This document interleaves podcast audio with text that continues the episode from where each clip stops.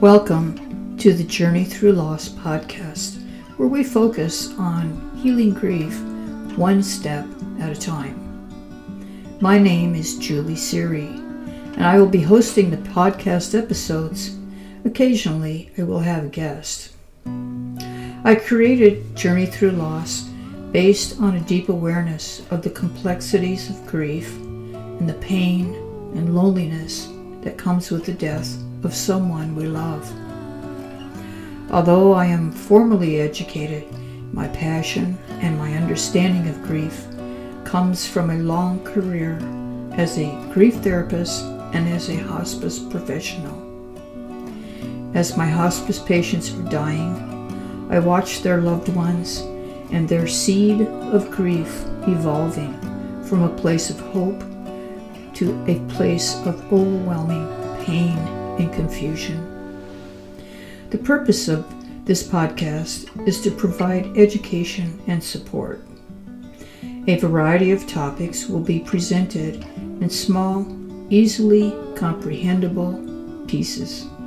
This podcast will be available at any time, including 3 o'clock in the morning on one of those sleepless nights. Grief is unpredictable. It waxes and it wanes.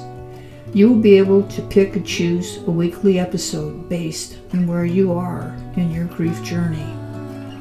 The Journey Through Loss podcast is most appropriate for someone who is grieving the loss of a significant relationship. More, more specifically, the death of a spouse or a partner, an adult child, or a parent. Each of the episodes will be influenced by the premise that grief and love are opposite sides of the same coin. Our nature is to be connected, to experience love. With death, all of our connections suffer. We feel lost to ourselves, abandoned by others, and the world.